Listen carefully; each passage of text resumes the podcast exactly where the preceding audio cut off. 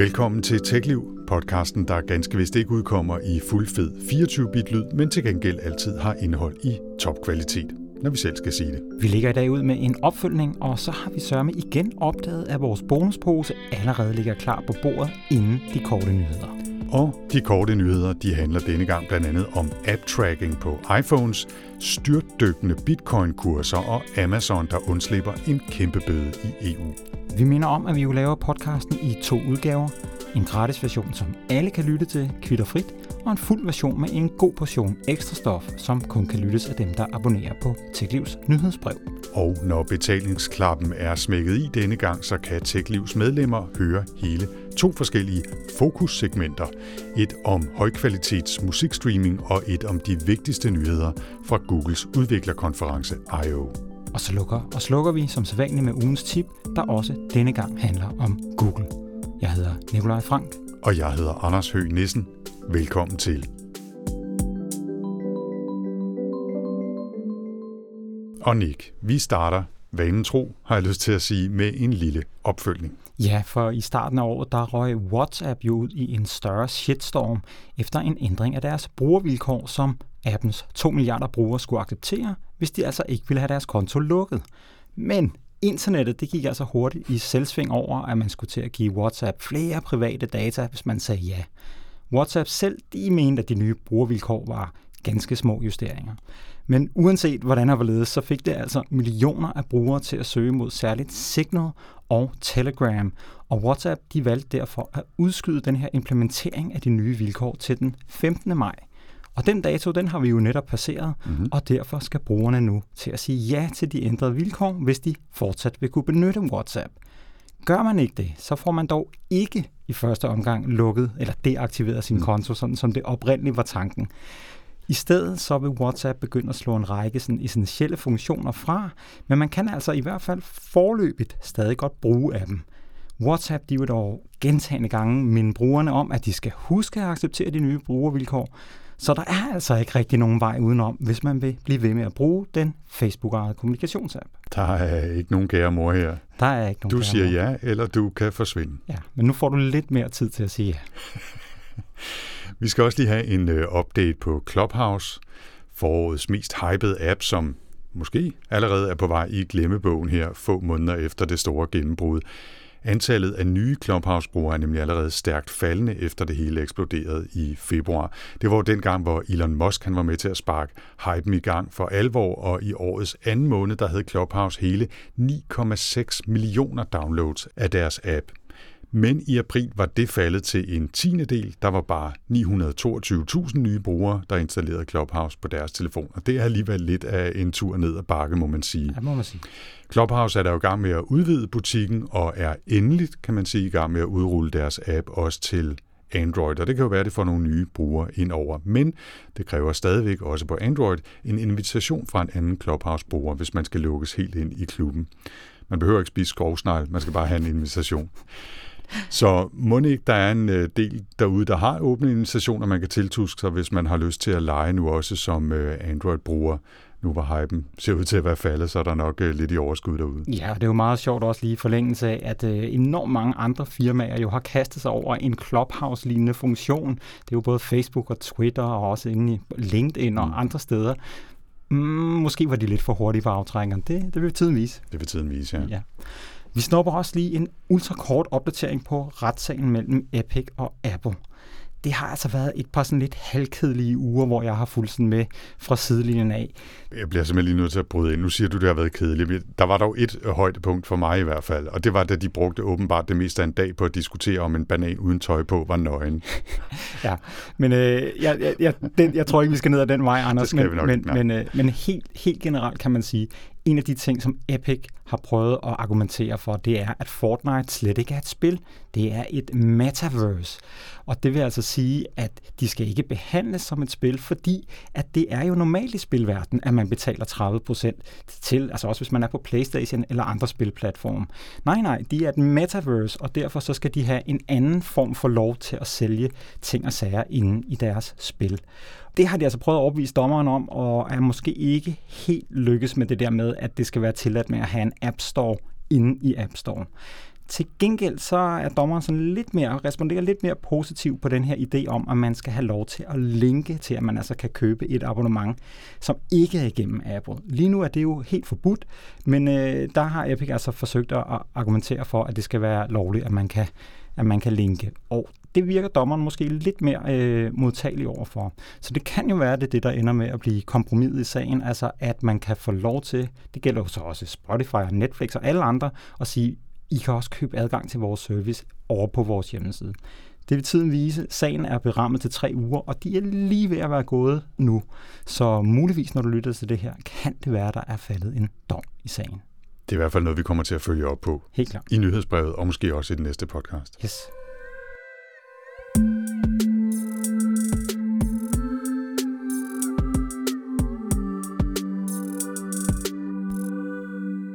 Nick, øh, jeg har øh, fundet bonusposen frem.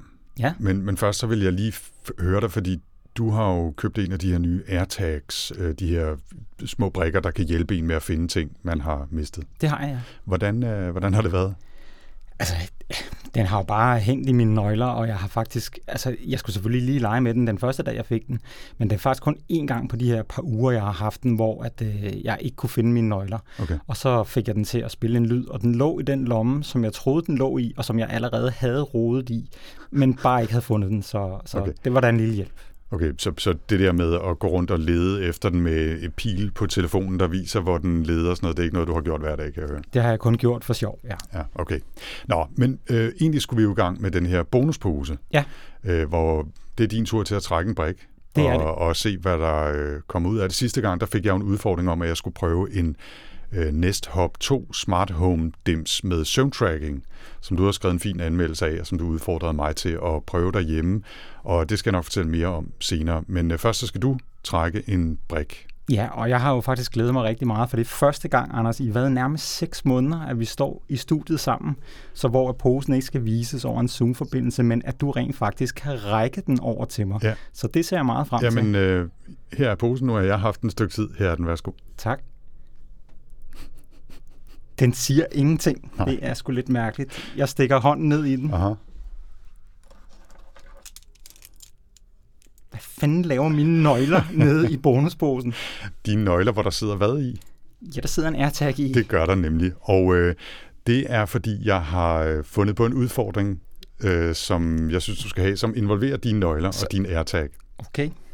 Og, øh, og derfor tillod jeg mig altså at snyde bare en lille smule med, med brikkerne nede i posen. Ja, det må du nok sige. Ja, men øhm, ideen er jo ikke, at med de her AirTags, der skal du kunne finde dine nøgler igen, hvis de bliver væk. Og Mhm. ikke bare hjemme i lommen hos dig selv, men også hvis du mister dem øh, ude på gaden. Så kan du melde dem tabt, og så kan folk melde tilbage, hvis de falder over de her nøgler, og så øh, øh, hvad hedder det, afkoder information på dem osv. Så, så nu er min udfordring til dig, at vi skal undersøge, hvor godt det her virker i praksis. Okay, så, så. så du skal øh, basalt set frivilligt gå ud og miste dine nøgler et eller andet sted ude i København. Og så melder du dem mistet, og så ser vi, om du får dem tilbage, og hvornår du får dem tilbage. Okay.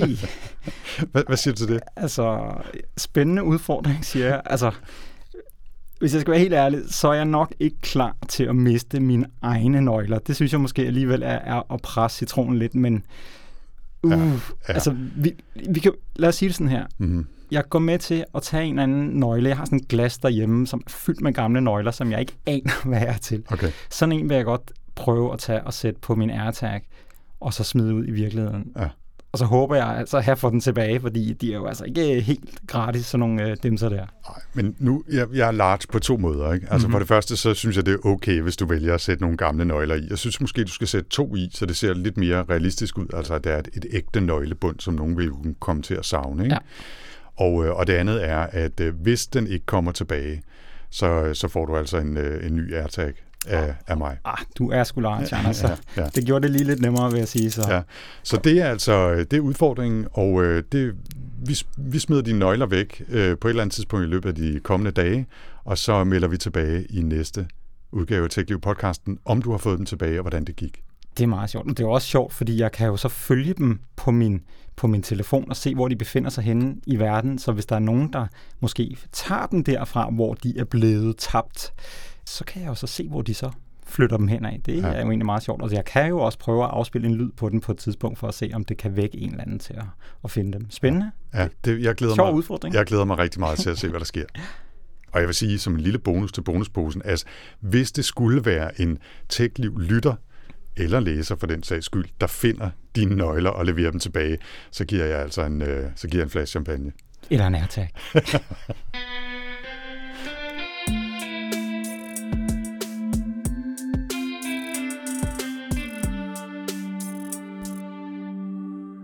Puh, ja, det er, det er stadigvæk, den er sgu meget vild, den der med, med de AirTags der. Men øh, lad, lad os komme videre til de korte nyheder, Anders. Du starter. Ja, det gør jeg. Og vi begynder i øh, den rutsjebane, der hedder kryptovaluta.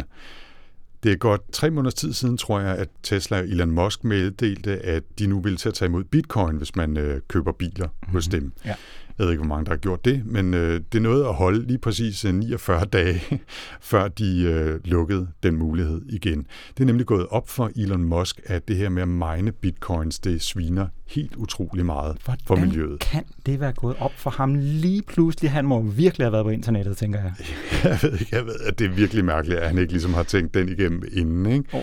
Men altså, det, det her med at mine bitcoins, det koster jo helt ekstreme computerkræfter at løse de her mærkelige matematiske opgaver, der skal til, for at man kan komme i, øh, i konkurrence for at få adgang til de her nuslåede øh, bitcoins. Og det er store computer, det er tunge grafikkort, og det koster helt ekstreme mængder af strøm og, og mine de her coins. Og mange af de her computer og datacenter, de kører på strøm fra kinesisk kul, og det betyder, at det har en kæmpe stor CO2-belastning og klimabelastning af, af mine de her coins. Og det er jo lidt uheldigt, når man sælger elbiler og sælger en eller anden øh, drøm og en fremtid, hvor at man skal redde klimaet. Ikke? Det er som om, at de der to ting, de trækker lidt i, i forkerte retninger, eller forskellige retninger. Derfor er det jo også fuldstændig oplagt at, at stoppe den mulighed. Ikke? Ja. Den udmelding fra Elon Musk har så været en medvirkende årsag, tror jeg godt, vi kan sige, til at kursen på bitcoin er styrtdykket igen. Vi har jo ellers talt om, hvor ekstremt højt den er oppe, og den ligger jo også højere, end den var for bare et par år siden. Men i talende stund, hvor vi optager her, der ligger kursen på ca. 40.000 dollars for en bitcoin, og for bare 8-10 dage siden, der var den altså 60.000 dollars. Det er, det er lige 30 procent, der er skrællet af værdien på, på en uges tid. Ikke? Det, det er ganske voldsomt. Det er det, ja. ja. Og det ser jo ikke ud som om, at det her problem rigtig bliver løst lige det kommende stykke tid. Der er nogle andre bud på, på kryptovalutaer. Elon har jo selv snakket meget om den her Dogecoin. Den har det samme problem. Ethereum en anden populær øh, valuta har også samme problem, selvom de arbejder på at udrulle en løsning, der hedder Proof of Stake i stedet for Proof of Work, som skulle nedbringe strømforbruget ret markant. Øh, her, det skulle ske her i løbet af 2021. Men nu er kommet en ny dreng i klassen. Den hedder noget så catchy som internet computer. Undskyld, jeg var simpelthen lige afbrudt, fordi jeg kan huske, at du havde sådan en test af mig på et tidspunkt, med, hvor jeg skulle gætte på, hvad for et navn på en kryptovaluta, der, der ikke var sandt. Aha. Hvis du havde haft en, der hed internet computer, så tror jeg, altså, jeg havde sagt, at det var den. Jeg skulle lige til at sige det, men det er altså en, en nytilkommet øh, kryptovaluta, som bryster sig af at være hurtigere og billigere at køre sammenlignet med også Ethereum, selvom øh, det er altså den samme grundlæggende idé, der er bag. Ikke? Og de er altså de er virkelig kommet ud af starthullerne med, med fod i, i fødderne, det er helt sikkert. Der blev åbnet den 10. maj for, at man kunne købe og sælge internetcomputer, og der er de trådt ind allerede nu i top 10 over verdens mest værdifulde kryptovalutaer i talende stund, så har den en samlet værdi på 22 milliarder dollars. Og det er endda, selvom kursen faktisk også er for nedadgående. Siden den voldsomme lancering, der er kursen faldet fra en pris på ca. 400 dollars per øh, internetcomputermønt til ca. 200 dollars for en mønt. Så ja. der sker noget, må man sige. Ja. Men det er meget spændende et eller andet sted på, på et eller andet niveau, fordi at det, som den jo lidt lover, det er jo også lidt det, som Ethereum har gang i, nemlig det der med, at det er, er et, et, hvad skal man sige, et framework for de her smart contracts, som gør, at man skal på en eller anden måde fjerne alle mellemmændene på internettet. Ikke? Det er jo sådan noget som, at Amazons web services og også sociale netværk som Facebook, altså alle de her, som sætter sig på et marked, de skal ligesom kunne udkonkurreres ved at, at, at benytte de her valutaer. Mm. Det er en vild tanke, men øh, lad os se, om, det, om vi når der til på et tidspunkt. Ja. Vi skal lige snakke lidt flere tal, men en anden slags tal. Det er nemlig en opdatering på, hvor mange der har sagt nej tak til app-tracking i kølvandet på den her opdatering til iPhone og iPad iOS 14.5, hvor det jo blev gjort obligatorisk for apps at skulle spørge brugerne, om de må få lov til at tracke dem på tværs af apps og på tværs af hjemmesider.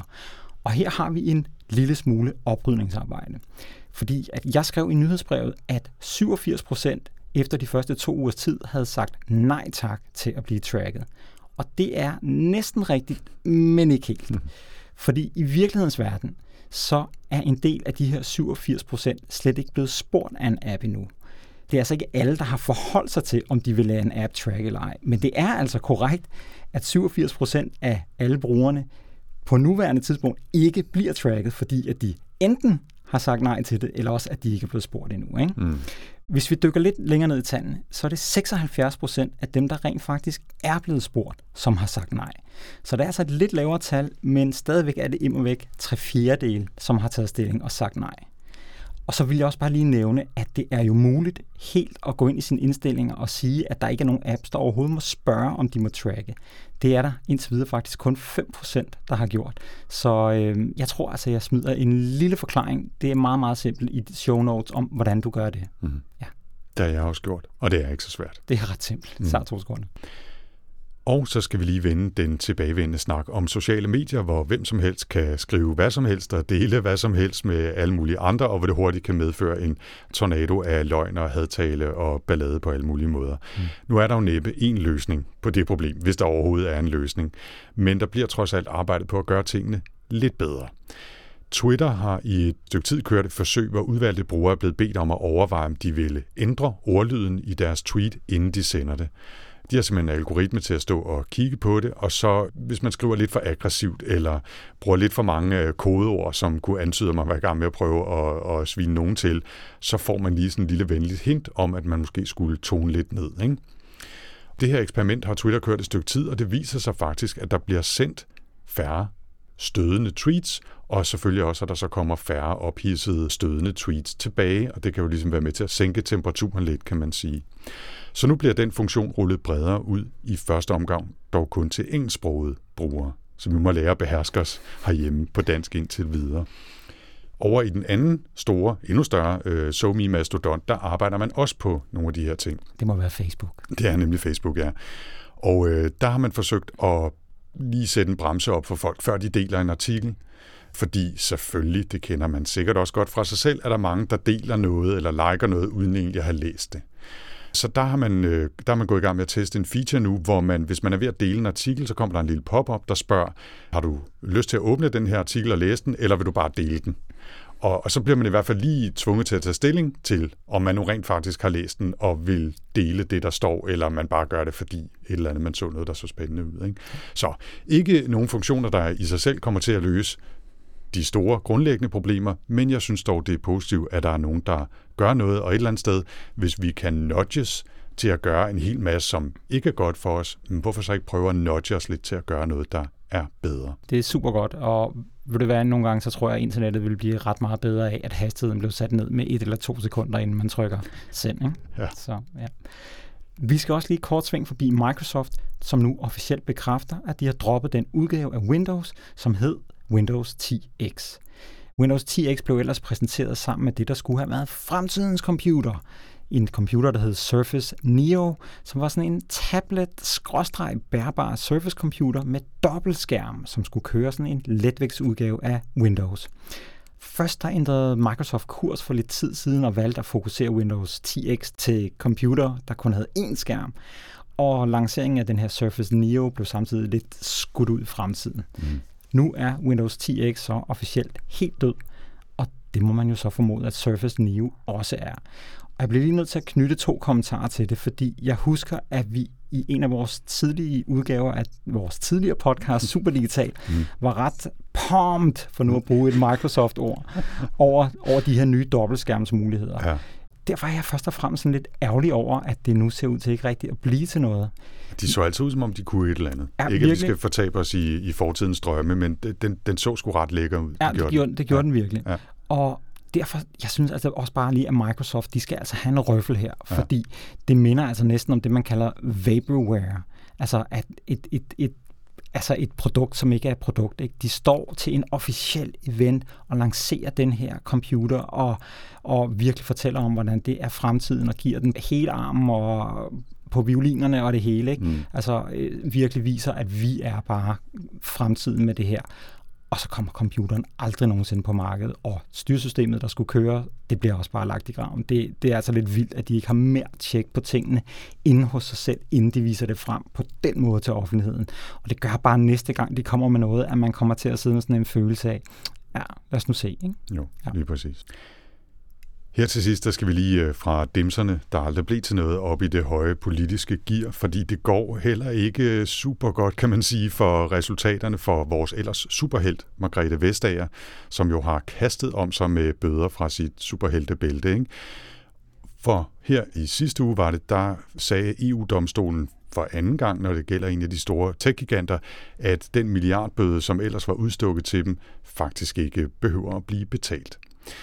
Den her gang der er det Amazon, der har klaret frisag, efter de ellers var blevet tildelt en bøde på 1,9 milliarder kroner for at have benyttet sig af ulovlige skattefordele i Luxembourg. EU-domstolen de mente så ikke, at det var bevist, at øh, det rent faktisk var tilfældet, at de havde gjort noget ulovligt, og derfor skal de altså heller ikke betale deres bøde. Og den her omstødelse af dommen, den kommer mindre end et år efter, at Vestager sidst blev underkendt af EU-domstolen. Det var tilbage i juli 2020, hvor domstolen underkendte en beslutning om, at Apple skulle betale mere end 100 milliarder tilbage til Irland, som øh, Vestager og kompagni altså mente, at Apple havde betalt for lidt i skat. Vestager hun siger i en udtalelse, at hun nu vil nærstudere EU-domstolens vurdering af sagen mod Amazon og reflektere over mulige næste skridt. Og altså, jeg har høje tanker om Vestager. Jeg synes, det er fedt, hvad hun er gang i. Men det er jo lidt uheldigt, at sådan nogle store profilsager bliver omstødt når de øh, kommer fra en domstol eller bliver genbehandlet hos en, en domstol efter en anke, fordi det skal man ikke gøre alt for mange gange, før det begynder at se ud som om, at man bare løber omkring og slår slag i luften. Ikke? Nej, det, det er fuldstændig sandt. Men man kan også vente om at sige, at måske kan man håbe på, at resultatet af nogle af de her sager måske kan ligesom være et indspark til noget ny lovgivning, så man faktisk får sat nogle, nogle mere klare spilleregler op. Ikke? Altså nogle gange så er det jo også det, der sker ved at prøve tingene ved en domstol, det er at se, hvor, hvor langt kan vi gå med den ordlyd, vi har nu, og så kan den måske blive tilpasset sådan så, at, at loven bliver efter det, som vi i virkeligheden ønsker. Men, øh, men du har ret, det skal ikke ske alt for mange gange, så begynder den altså også at svige lidt.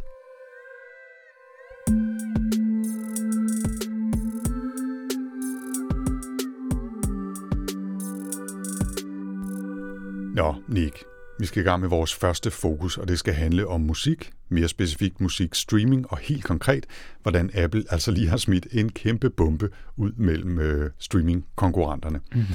Det skete her mandag aften, hvor Apple annoncerede en opgradering af musikkvaliteten og musikformaterne på deres øh, Apple Music-tjeneste.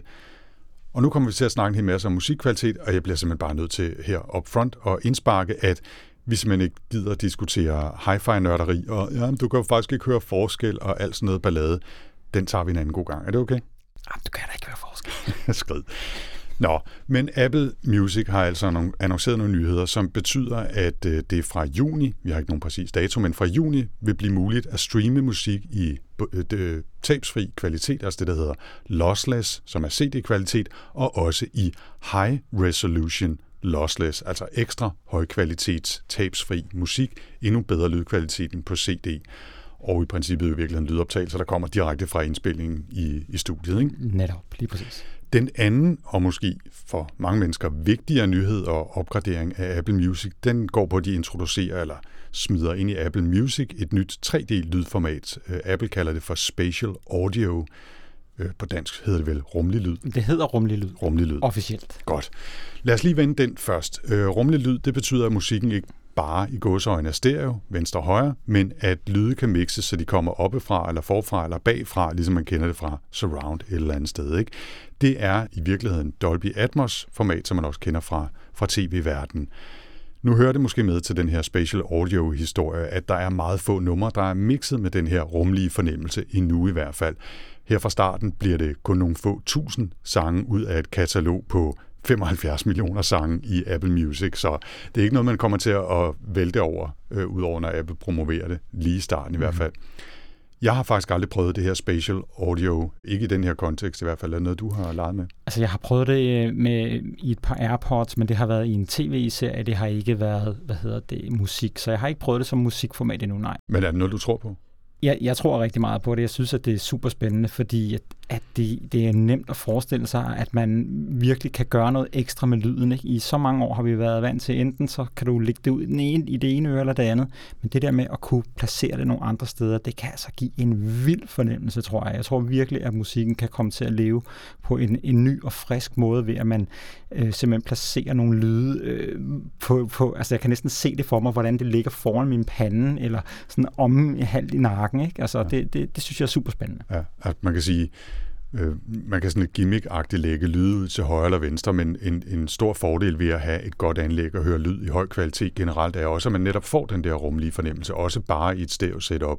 som man behøver ikke, det behøver ikke være sådan noget gimmick-agtigt noget med, at nu står trommerne helt langt til, tilbage til højre øh, øh bag om skulderen på mig, eller et eller andet. Det kan også bare gå så en være, at man giver en, en fornemmelse af, at man nærmest står på scenen øh, og lytter til, til et orkester. Ikke? Ja, eller bare tror jeg, at der bliver mere plads i lydbilledet til at lægge sådan specifikke små detaljer, og det, ja. det tror jeg for mange vil være ret fedt. Ja.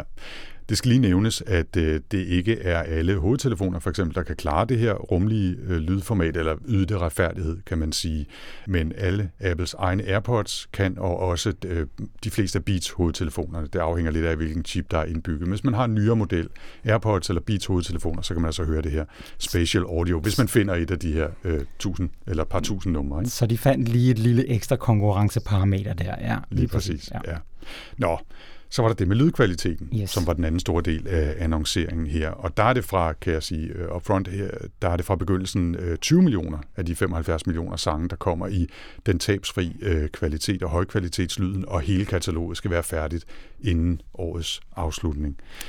Men øh, vi skal også lige have med, apropos øh, hvem der kan få glæde af det, at selvom Apple skruer på lydkvaliteten, så er det ikke sikkert, at du kan få glæde af det sådan lige uden videre, fordi det kræver særligt udstyr at lytte til lossless formater i Apple Music. Og der er ingen af Apples AirPods, heller ikke de der meget dyre AirPods Pro Plus Max, eller hvad fanden det var, de hed, som understøtter den her højere lydkvalitet, fordi det endnu ikke kan lade sig gøre at overføre den her ukomprimerede lyd, eller øh, fulde lyd, tabsfri lyd via Bluetooth. Så hvis man lige har været ude at brænde, hvad var det? 5.500 kroner af på de her Max telefoner. så kan man ikke høre det. Og oven i købet, så kan du jo kable de telefoner, men ikke engang via kablet kan du få den her fulde, ekstraordinære, fantastiske lyd. Så det, det er altså, den, den må svige lidt på de der meget få mennesker, der har købt de her dyre høretelefoner. Ja, det, det må være lidt ærgerligt, ikke? Mm. Så er der det her high resolution lossless, altså den ekstra høje lydkvalitet, og vi skal ikke nødvendigvis gå i detaljer øh, med det, men det er sådan noget, der hedder 24 bit og op til 192 kHz øh, sampling af, af musikken. Og der vil det simpelthen kræve en ekstern enhed, hvis man skal kunne sætte sine hovedtelefoner til sin øh, computer eller sin, sin iPhone eller iPad for at få den fulde oplevelse af den kvalitet. Udover hovedtelefonerne selvfølgelig også i sig selv skal have en vis kvalitet for at yde høj kvalitet lyden retfærdigheder. Der skal man altså bruge en DAC, som er sådan en lille dims. Ja, de kan også være meget store og meget, meget dyre, men som konverterer det digitale signal til det analoge signal på en bestemt måde for at yde den her højkvalitets øh, lydretfærdighed. Er det noget, du bruger? Det er ikke noget, jeg bruger. Jeg, har, jeg, jeg, jeg, jeg, jeg bruger ægte convenience derhjemme. Jeg, jeg lytter på noget, hvor det er nemt at sætte musikken på, men hvor lyden ikke, slet ikke lyder godt nok. Så, okay, ja. Ja, jeg har, har nogle rimelig okay højtaler, men der er et knas i den ene, så jeg har ikke hørt på dem et stykke tid. Så, ja, ja. Det gør, altså, jeg har adskillige, øh, og sikkert også for mange dark, og, men har også et, et stort øh, anlæg, hvor jeg lytter den slags ting på øh, i andægtig tavshed og siddende lige i det, det, det der sweet spot mellem højtalerne og alt sådan noget. Så, nå, men for at opsummere, så er det her med lossless og high resolution lossless, det er i hvert fald i første omgang mest noget for lydnørder, som har købt dyrt ekstra udstyr og går meget op i at lytte de små nuancer øh, i musikken og så videre. Ikke? Men alt andet lige, altså jo, jo tættere musikken vi oplever og lytter er på det, som musikerne lavede, øh, jo bedre, synes jeg, som Ab- udgangspunkt. Absolut. Det var ja. det, Neil Young han kæmpede hårdt for for nogle år siden, og man må også formode, at der kommer til at komme meget mere udstyr derud snart, som, som kan udnytte den her ja øget lydkvalitet i takt med, at alle streamingtjenesterne begynder at tilbyde det. Præcis. ja. Men en interessant ting ved det her, det er det med konkurrencebomben, som mm. jeg nævnte før, fordi Apple er jo absolut ikke først på banen med at tilbyde musik streaming i ekstra høj kvalitet. Det er det ikke, nej. De har faktisk nærmest, kunne man sige, ligget lidt langt bagude i feltet. Ikke? Mm-hmm.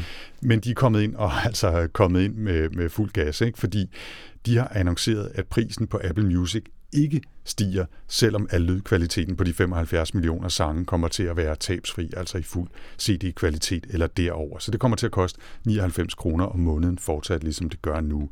Og det lægger jo et vist pres, kan man sige, på de konkurrenter, som vi lige nævnte, som allerede i nogle år efterhånden har tilbudt tabsfri eller højkvalitetsmusik. Det er sådan nogle som Cubus og Deezer og Tidal og Amazon Music HD, eller hvad det hedder. Ikke? De øh, har typisk priser på omkring 200 kroner om måneden, altså cirka det dobbelte. Amazon de rykkede allerede med det samme, nærmest øh, før pressemeddelelsen fra Apple var kommet ud, deres pris ned til de her 10 dollars om måneden, som også er Apples pris. Men vi har ikke rigtig hørt noget fra, fra nogle af de andre, men de kan sikkert godt altså feel the heat, som man siger. Ikke? Og, og Spotify, de har jo annonceret, at de også kommer til at lave en hi-fi øh, udgave af deres musikstreaming, og der har vist ikke været meldt priser ud, men jeg vil næsten godt lægge hovedet på bloggen og sige, at deres pris bliver 10 dollars om måneden. Ja, det tror jeg, du er fuldstændig ret i. Ja. Jeg skal altså lige afbryde ja. dig en gang her, fordi at du har jo lige netop stået og snakket om, at du er en af dem, der har det her udstyr til at lytte den her ekstra høje kvalitet. Og jeg mm. ved jo, at du har et abonnement på Tidal Hi-Fi, tror jeg den hedder, ikke? Mm. Deres dyrepakke, den der mm. koster 199 om måneden. Mm. Hvad gør du nu? Hvor at du kan få muligvis det samme produkt, øh, endda, jeg ved ikke om det er flere sange, men i hvert fald det samme øh, højkvalitetsprodukt til den halve pris. Ja, det er, det er sgu lidt af en udfordring for nu at sige det, som, øh, som det er. Det korte svar er, at lige i talende stund, der venter jeg og ser. Fordi der er mange ubekendte endnu. Og jeg vil, før jeg gør et eller andet helt øh, altså hovedløst og kaster mig ud i at skifte øh, lige snart jeg kan, så vil jeg lige se, hvad der sker. Ikke? Fordi jeg er spændt på for det første, om Tidal svarer igen med en prisændring, ligesom øh, Amazon HD har gjort. Og man kan godt forestille sig, selvom de ikke kommer helt ned på de her 100 kroner om måneden, med, lad os sige 130 eller 140, at jeg så bliver, fordi øh, jeg allerede har mine spillelister, fordi vi øh, begge to bruger Tidal derhjemme og kan deles playlister. Sådan. Altså, der er nogle ting, der, der kunne gøre, at jeg blev. Øh, jeg bruger også øh, det, der hedder en Blue Sound musikstreaming box, som har integreret Tidal til at streame øh, musik hjemme på mit store anlæg, og, og det er jo også en convenience for mig. Og hvis Apple Music ikke bliver en del af Blue Sounds løsning, og det er ikke alle musikstreamingtjenester, der er det, jamen så, så, så er det fuldstændig sikkert, at jeg bliver med Tidal nærmest uanset hvad, fordi øh, jeg vil kunne streame højkvalitetsmusik derhjemme på anlægget. Ikke? Ja. Men jeg er, jeg er rigtig spændt på at se, hvad der sker. Øh, og indtil videre, så, ja, så ja, jeg ser, hvad Tidal gør, og jeg begynder også at holde øje med anmeldelserne af, af Apples øh, løsning, og ser, hvad der kommer at teste de her forskellige DAX, som jeg bruger, ikke? fordi de skal jo helst kunne spille godt sammen, bogstaveligt talt, med Apple Music, fordi jeg har investeret altså, alt for mange tusind kroner i sådan noget grej, ikke? og skal vide, at det fungerer, mm-hmm. før jeg bare skifter. Ikke? Ja. ja. Men skal vi ikke lige få, få lagt den der med, med konkurrencen helt i seng her mm. til sidst? Fordi at en ting er, hvad du gør, men øh, det er nemt at forestille sig, at rigtig mange brugere de vil vælge en musiktjeneste, som kan, kan det samme til den halve pris. Det. På en eller anden måde ligner det lidt Titles dødstød det her, med mindre at de på en eller anden måde kan ramme den samme pris. Og der er jo så den ekstra dimension i det, som vi også har snakket om nogle af de andre gange, at hvis du abonnerer på Tidal inden igennem Apples App Store, så skal de jo have de her 30% oveni. Så det vil faktisk sige, at den tjeneste, du giver 199 kroner for, jeg tror, den koster 20 dollars i, i amerikanske penge. Hvis du køber den igennem Apples App Store, så koster den et eller andet 26-27 dollars. Det eller 10 dollars for Apple Music, ikke? så begynder der at være altså, så kæmpe forskel, at, at, det, at sådan som jeg ser det, så vil det her være tæt på at smadre nogle af de øh, streamingtjenester, som har, har set deres snit til at have en anden øh, konkurrerende edge ved for eksempel at tilbyde det her mm. hi-fi streaming, når de, når de ikke engang kan, kan, kan have det for sig selv, og nu måske ikke kan matche de priser, som, som Apple gør. Så jeg, jeg ser det meget som, at, at vi nærmer os et marked, hvor det vil være Apple, Google i form af deres YouTube Music, Amazon og så Spotify, som på en eller anden måde tager det hele. Ikke? Mm. Men lige i forhold til det her med, med App Store'en og, øh, og de 30% Apple Cut øh, gebyr tax, hvad man nu vil kalde det, altså, som vi tidligere har talt om, så ligger de jo i retssager til højre og venstre om, øh, om de her 30 procent og deres øh, App Store-politik. Et eller andet sted er det lidt hardcore, at de så går ud samtidig og lancerer en tjeneste, der så benhårdt udnytter Apples position på markedet til at sætte en pris, der er halvdelen af konkurrenternes. Ikke? Og et ekstra format, som spiller lige præcis i deres egne høretelefoner, som de andre muligvis ikke kan tilbyde. Ikke? Så. Ja, de, øh, de har meget, meget stor magt derovre.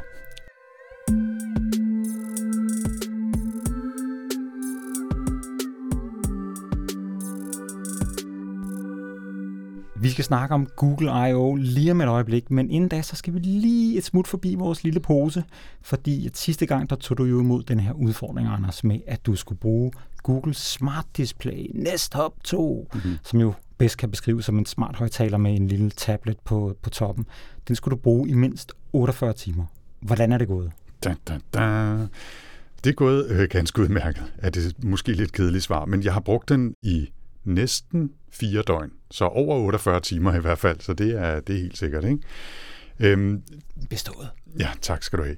Altså, øh, lige hurtigt vil jeg sige, at jeg var positivt overrasket over, hvor hurtigt og nemt det var at sætte den op. Altså, hent en app, scan en kode, bum bum bum, øh, så, har du, så har du gang i opsætning af den her øh, Nest Hub 2. Det, det fungerer jo øh, rigtig fint. Og noget af det, som jeg synes var rigtig fint, var, at jeg blev tvunget til, eller tvunget til, at blive tilbudt at tage stilling til en hel masse ting omkring øh, privatliv. Altså, hvilke data her på den her dims øh, ligger kun her? Øh, hvilke bliver sendt til Google server til behandling? Øh, her kan du gå ind for at rette det, øh, der kan du slette det i fremtiden osv. De, altså, det var ikke fordi, det var fuldstændig glasklart, hvad der skulle ske med forskellige typer af data i forskellige scenarier, men de har faktisk gjort en kæmpe indsats for at gøre det til en positiv oplevelse at tage stilling til de her spørgsmål, der kan virke lidt skræmmende. Så det, det var jeg faktisk øh, positivt overrasket over, at, øh, at de havde gjort sig den anstrengelse. Ikke? Men altså, den kan jo en hel masse ting, øh, den her Nest Hub 2. Ikke? Man kan snakke til den, man kan spille musik, man kan vise YouTube og Netflix og øh, stille spørgsmål til den og alt muligt. Og det er noget, jeg helt ærligt ikke at lege særlig meget med. Det var mest søvntracking, vi havde snakket om, og, ja. og udfordringen gik mest på det. Så jeg satte den op og lod den tracke min søvn i fire nætter. Og det gør den jo via en radar og øh, mikrofoner, ikke? Ja, lige præcis. Den står og lytter, og den står og, og netop med radar måler på, hvor meget man bevæger sig, og hvordan ens øh, øh brystkasse udvider sig, når man trækker vejret og sådan noget. Ikke? Og øh, af en hel masse årsager, jeg skal øh, trætte dig med, så endte jeg med kun at have sammenlignende data fra en nat på mit Apple Watch. Fordi det var jo sjovt også lidt at se, hvad, hvad er forskellen på de typer data. Men når jeg kigger på, øh, på de søvndata, så svarer de faktisk, øh, og det er jo ikke særlig forbløffende, ganske godt overens til hinanden. De viser sådan, at jeg gik i søvn på et bestemt tidspunkt og sov. Gik i søvn på et bestemt tidspunkt? Flot. Gik i seng på et bestemt tidspunkt og, og faldt i søvn på et bestemt tidspunkt og sov øh, 7 timer og 6 minutter, eller hvad det var. Og det, det er mit ur og øh, den her næste top 2 faktisk ret enige om. Men det har også noget at gøre med, at de viser data på et, på et bestemt relativt abstrakt niveau. Altså de, den siger noget om, du har ligget i, i din seng, og du ser ud som om, du har sovet i øh, altså syv timer fra det tidspunkt til det tidspunkt. Og du har ikke snorket, øh, og du har ikke sagt mærkelige andre lyde, og du har trukket vejret cirka i, i det her, den her rytme. Ikke? Og det er lidt det samme som et Apple Watch og Sleep-appen på iPhone eller på, på uret i udgangspunktet giver. Så til sådan daglig søvntracking for folk, som primært er interesseret i at se, hvor uroligt de har sovet, og hvor meget de har været oppe i løbet af natten osv., så, videre, så synes jeg faktisk, det, det er ganske udmærket og glimrende præsenteret også bagefter med fine oversigter og enkle, øh, øh enkle forklaringer osv. Men hvis man har lyst til at grave dybere, så kræver det noget andet gear, og så kan man altså også virkelig det. Ikke? Men jeg synes, det, som jeg synes er det interessante ved det, er jo det der med, at frem for at du skal have et ur på, så skal du ingenting gøre her. Du skal ikke engang starte, når du går i seng. Du har sagt, at du gerne vil bruge det her. Så du går bare i seng og sover, og så får du ligesom en score dagen efter. Så det er ja. ambient computing på et relativt højt niveau. Det synes jeg er meget interessant. Så. Ja, det, det, det var en, øh, altså jeg, jeg var overrasket over, hvor, hvor nemt og bekvemt det var. Og ja. det der med, i forhold til søvntracking, man bare smider sig ned, er fint, ikke? Og så øh, er den jo også god til at, at høre, hvad man siger, når man siger hej ting. Øh, spørg, jeg spørger om et eller andet, eller vis mig mine søvndata, eller hvad det nu er. Ikke? Mm. Og, og sådan små øh, velgennemtænkte features, som at den automatisk slukker for skærmen, når man slukker lyset. Så man ikke skal deal med, at man har sådan en øh, 10-tommer skærm, står ballerne lige ind i hovedet, når man prøver at sove. Ikke? Så ganske, ganske fin lille dims.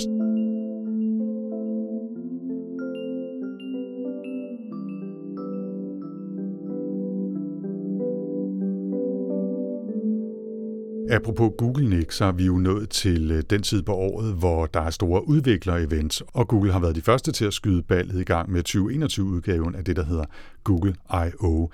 Det er jo den helt store årlige event, hvor Google præsenterer en blanding af nye features i deres styresystemer og tjenester, og så også fremviser nogle af de her moonshots, som de kalder det, de her mere fremtidsagtige forsøg på øh, at introducere nye teknologier, der måske bliver til noget på den lange bane. Og nu er der jo Altså, det var en to timer event, og der blev godt nok øh, fremvist mange forskellige ting, og vi har allerede skrevet øh, om det i nyhedsbrevet, men du har forsøgt at kode ned til de fire vigtigste nyheder. Ja. Så hvad lægger vi ud med? Jamen, jeg, jeg synes, at lad os, lad os starte på den her højtravende klinge med, de, med, med to af de her moonshot-projekter. Det ene af dem, det er det, de kalder for Lambda, og det er en forkortelse for Language Model for Dialog Applications. Og det er lige præcis det, det er. En ny AI-sprogmodel, som man sådan lidt firkantet kan kalde næste generations chatbot.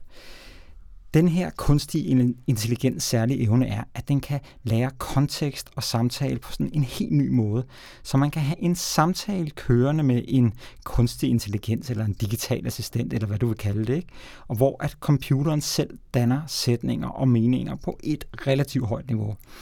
Google CEO Sundar Pichai, han kaldte det et af computervidenskabens største udfordringer. Og så viste han to demoer af den her chatbot. Den ene, hvor en kvinde har en samtale med planeten Pluto, og den anden, hvor hun snakker med en papirflyver. Det lyder lidt, lidt whack, og det er også en lidt mærkelig måde at bruge teknologien på, men skal vi ikke lige prøve at høre en lille bid af, hvordan det lyder, når hun taler med Pluto? I'm so curious about you. I sense your excitement. Ask me anything. Tell me what I would see if I visited. You would get to see a massive canyon, some frozen icebergs, geysers, and some craters. It sounds beautiful. I assure you it is worth the trip. However, you need to bring your coat, because it gets really cold. I'll keep that in mind. Hey, I was wondering, have you ever had any visitors? Yes, I have had some. The most notable was New Horizons, the spacecraft that visited me. That must have been exciting. The team that created New Horizons was very excited to see me. I also sent them back a picture of myself since I had not been seen up close before. Og, så, og som, I, som I lige kan høre her, så er det jo lidt særligt, at de har valgt den tilgang til det, at, at man taler med selve planeten. Den, den, den har jeg det altså lidt svært med, men det er jo alligevel imponerende. Det, lyder, det lyder en lille smule som om, at uh, der har siddet nogen der over en sen aften fået, fået nogle wack idéer, ikke? altså papirflyver og Pluto. Altså det, det er nogle mærkelige måder at illustrere på, at man kan snakke med en, et kunstig intelligent sprogsystem et eller andet sted. Ikke? Ja. Men, men det er super interessant, og uh, vi har jo tidligere talt en del om det her GPT-3 uh, tekstbaseret system, som også kan lave noget rimelig avanceret tekstbehandling, både i forhold til oversættelse og at det selv skriver nye tekster i mange forskellige stilarter, blogposts eller juratekster, eller hvad det nu kan være. Ikke? Og det er altså virkelig, virkelig spændende, hvad der sker på det her område, fordi det føles som om, at det har stået stille meget længe. Altså, uh, chatbots er kedelige, og det er ikke altid vores digitale ja. assistenter forstår, hvad vi siger, og selv diktering til, til telefonen uh, kan nogle gange være rimelig fejlbehæftet osv. Så, så jeg synes et eller andet sted, det er ret cool, at der bliver arbejdet så benhårdt på det her. Så må vi se, hvornår det bliver rullet ud i vores assistenter osv. Ja, og, og man bliver næsten også lige nødt til at nævne, at der jo allerede har været nogle udfordringer med, hvordan kunstig intelligens opererer. Så det kan godt være, at de har fundet et par eksempler, hvor den svarer super fornuftigt, men den kunne sikkert lige så godt finde på at sige noget, der var helt vildt upassende, eller bare sådan out there. Ikke? Ja. Så, så der, er altså, der er et godt stykke tid, før mm. at, at det her det bliver til noget sådan for alvor. Ikke? Er der flere øh, moonshot-projekter? Ja, de, havde, de snakker også lidt om noget kvantecomputer. Det springer vi over her. Men de havde et andet projekt, som hed Project Starline. Og det går ud på at forsøge at gøre videosamtaler lige så naturligt, som det er, hvis man sidder og taler over for hinanden. Google de har lavet sådan et særligt setup, som består af 3D højopløsningskameraer og så sådan nogle dybdesensorer, som kan lave en 3D-model af de personer, der taler sammen. Og de her data, de bliver så jo i realtid komprimeret 100 gange og sendt over til den anden person, der så ser en holografisk udgave af dig på deres skærm. Men det er altså dig, det er ikke sådan en anden avatar som en eller anden emoji eller noget. Altså det er det er sådan, som du ser ud. Mm. Og oplevelsen er, i, i hvert fald ifølge de her testpersoner, som, som Google har testet det på, at det nærmest er som at sidde direkte over for en anden person. Altså en af de helt særlige ting, det er det der med, at man kan kigge hinanden i øjnene, mens man taler sammen på en videosamtale. Det kan jo ikke rigtig lade sig gøre, sådan som, som vi gør det i dag. Og, og flere af dem, der, der prøvede det, de beskrev det som, at det, altså det føles næsten som om, man kan røre hinanden, så, så tæt er man på hinanden. Mm. Og det er, ligesom også den anden teknologi, vi snakkede om, det er et meget tidligt stadie, det er på. Google har et par enkelte setups sådan i deres hovedkvarter og sådan noget. Og det er ikke noget, der lige er på vej, og slet ikke ud til forbrugere. Det er noget, der måske på et tidspunkt om nogle år kan komme i sundhedsvæsener eller i store mediehuse eller et eller andet. Men altså, jeg synes, det er spændende, at man kan tale sammen på sådan en meget livagtig måde, uden at man skal have briller på, som, som var lidt det, jeg forestillede mig, at det er der, vi skal hen, før vi kan komme sådan tæt på hinanden. Ja. Det er, det er en super fascinerende teknologi, det her. Øhm, det bliver meget spændende at se, hvor, øh, hvornår og om det bliver rullet ud. Ikke? Jeg vil se det, før jeg tror det. Ikke? Ja, ja, og det er jo også det, der er med deres moonshots. Det er derfor, de præsenterer det som sådan noget. Det er noget, vi arbejder på. Det kommer langt ud i fremtiden, men øh, for ligesom at vise, at de stadigvæk er på bolden. Ikke? Ja. ja. Skal vi lidt tættere på virkeligheden så? Ja, det skal vi, fordi et af de omdrejningspunkter, der jo altid er ved, ved de her konferencer også hos Apple, det er jo det nyeste styresystem. Og øh, i Googles verden, der var det jo så Android 12, som de er nået til, og som de snakkede om.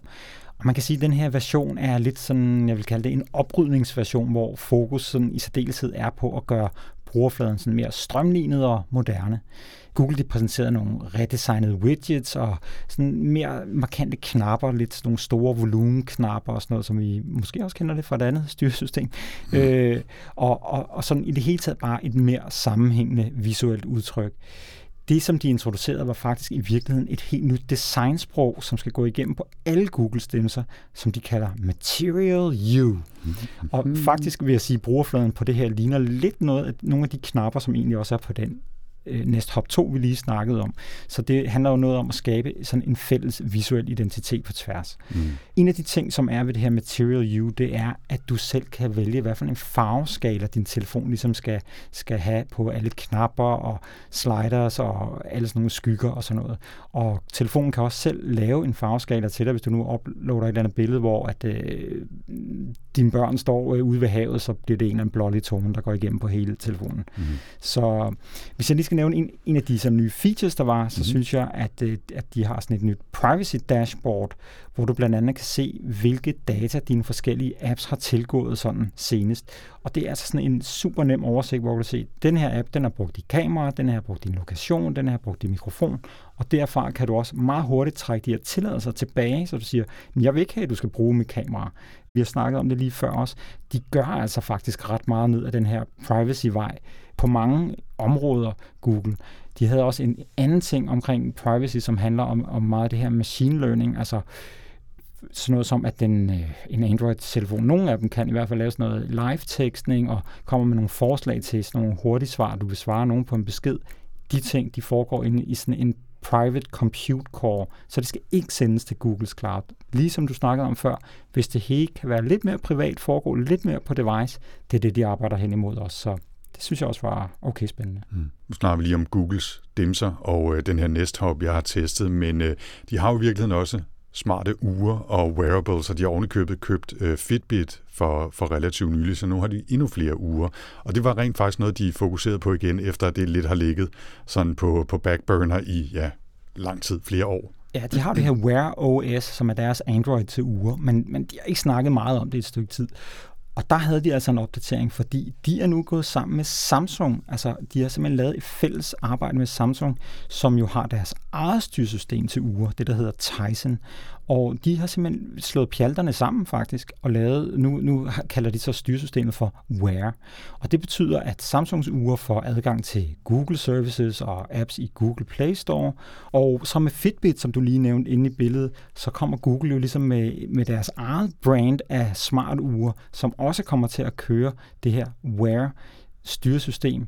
Og Fitbit bringer jo også en masse sundhedsdata og sundhedstracking, fitness tracking med ind i billedet. Så på den måde, så kan man sige, hvor at øh, Google havde Wear OS, Samsung havde deres eget, og Fitbit led i, i deres univers, så er det nu blevet konsolideret som sådan en fælles modpol til Apple Watch og til Watch OS. Og det synes jeg er rigtig fedt, at der kommer noget konkurrence ind på det marked, fordi Apple har sat sig ret solidt på det. Ja, det er, det er virkelig virkeligheden øh, lidt ambivalent for mig, ikke? fordi på den ene side, så vil jeg hellere have, at der var fem interessante spillere på markedet, som kunne yde konkurrence til hinanden. Men i praksis har det jo været, som du siger, Apple Watch, der har siddet på langt størstedelen af de smarte ure og, og wearables, mens Googles Wear-dimser og øh, Samsungs dimser og Fitbit-dimserne og alle de andre ligesom har levet sådan øh, i små nicher rundt omkring. Og, og så må sige, hvis man vil have konkurrence til Apple, så lader det til at være nødvendigt, at man samler det i, i, i en stor bunke og, og i øvrigt aktivt udvikler det og, og bliver ved med at udvikle det og lave nye dimser, der kan bruge det. Øh, og, og det synes jeg faktisk er positivt. Ja, og virkeligheden er jo for, så hvis du er appudvikler, så synes du måske, det er meget fedt, at du ikke både skal lave en app til Samsung, og en til Google, og en til Apple, og en til Fitbit. Så på den måde, så bliver det bare nemmere at lave et, et, et sådan dedikeret urøkosystem, hvis man ikke skal udvikle til alt for mange dimser. Den sidste øh, nyhed, du har taget med, Nick, den tror jeg, den henvender sig måske lidt mere til øh, forretningspublikummet af Google-brugere. Ja, fordi Google har jo det, der hedder Google Workspace. Det var det, der plejede hed G Suite, men det er jo ligesom deres, øh, den her Office-pakke, kan man kalde det, med docs og sheets og slides og sådan noget. Den har de lavet en opdatering til noget, der, som de kalder for Smart Canvas. Og det er sådan en slags bindeled, der skal binde alle de her apps sammen, så de ikke lever som sådan nogle isolerede docs hver for sig. Det er sådan noget med, at man kan, at man kan lave mm, sådan nogle ad mentions anden, man kan lave afstemninger, man kan oprette to-do-lister og lige tilføje nogle folk til sådan et, øh, sådan, det er sådan et projekt værktøj, kan man sige, hvor man ligesom kommunikerer i, øh, og også ligesom kan gøre sådan integreret som en del af Google Doc. Jeg synes faktisk, det er ret svært at forklare, og jeg tror også, det er fordi, at Google måske i virkeligheden ikke har forklaret det ret godt. De har ikke vist noget, på trods af, at de havde en rimelig lang demo af det, som var super logisk for mig. Det, Så, det, det minder for mig meget om altså værktøjer som Asana og den slags ting, integreret med, med Google Docs. Altså at man indbygger sådan noget teamwork, kommunikation med hinanden, og så på tværs af de tre forskellige doc-typer, og så i øvrigt integrere en masse andet med videomøder og chats og, og så videre. Lige præcis. Det var nemlig en anden ting, at man skal kunne simpelthen bare lave videomøde direkte fra et Google Doc-dokument. Så det er noget med at rykke det fra at være enkelstående øh, dokumenter til ligesom at være en samarbejdsplatform. Og der er jo altså mange organisationer, der bruger Google Workspace, ligesom der er nogen, der bruger Office. Øh, og så for dem tror jeg måske, det vil gøre en forskel. Jeg har personligt været lidt langt ude af det loop i et stykke tid. Jeg bruger stadigvæk øh, Google Docs med, med nogle samarbejdspartnere. Altså det er jo en af de ting, der er som selvstændig, at på nogle måder kan det være rigtig fedt, fordi man kan vælge alle de apps, man selv har lyst til at bruge, som man synes er fede. Og nogle gange så bliver man så også bare tvunget til at bruge det, nogle andre bruger, fordi man skal lave et projekt sammen med dem. Så øh, ja, jeg, jeg er spændt på at se, hvad der kommer ud af det, fordi jeg trods alt bruger øh, Google Docs i nogle sammenhæng, om det så bliver federe at, at arbejde i. Ikke? Så ja, og, interessant nok. Ja. ja, Microsoft de har noget, der hedder, de kalder Fluid, som de fremviste sidste år, som er lidt det samme. Så det virker som om, at det er den retning, det bevæger sig i. Men hvis jeg lige skal sådan binde en krølle på hele den her Google I.O., så det var altså ikke de vilde nyheder, de havde med. Mm. Der var selvfølgelig de her moonshots, er jo altid spændende. Det er jo altid sjovt at se, hvad teknologien måske kan i fremtiden. Men det er altså også ved at blive enormt lidt ved den her type events, at det er små konkrete forbedringer, og så et par måske af sådan noget, hvor man prøver ligesom at sige, vi er stadigvæk fede, og vi, vi ved stadigvæk, hvordan det er, fremtiden øh, kommer til at se ud, eller vi prøver i hvert fald at udvikle den. Ikke? Og så en gang så laver man i Microsoft og annoncerer en smart ny øh, telefon, mobil, tablet, computer ting og nyt styresystem, som man så dropper igen efter to år. Lige præcis.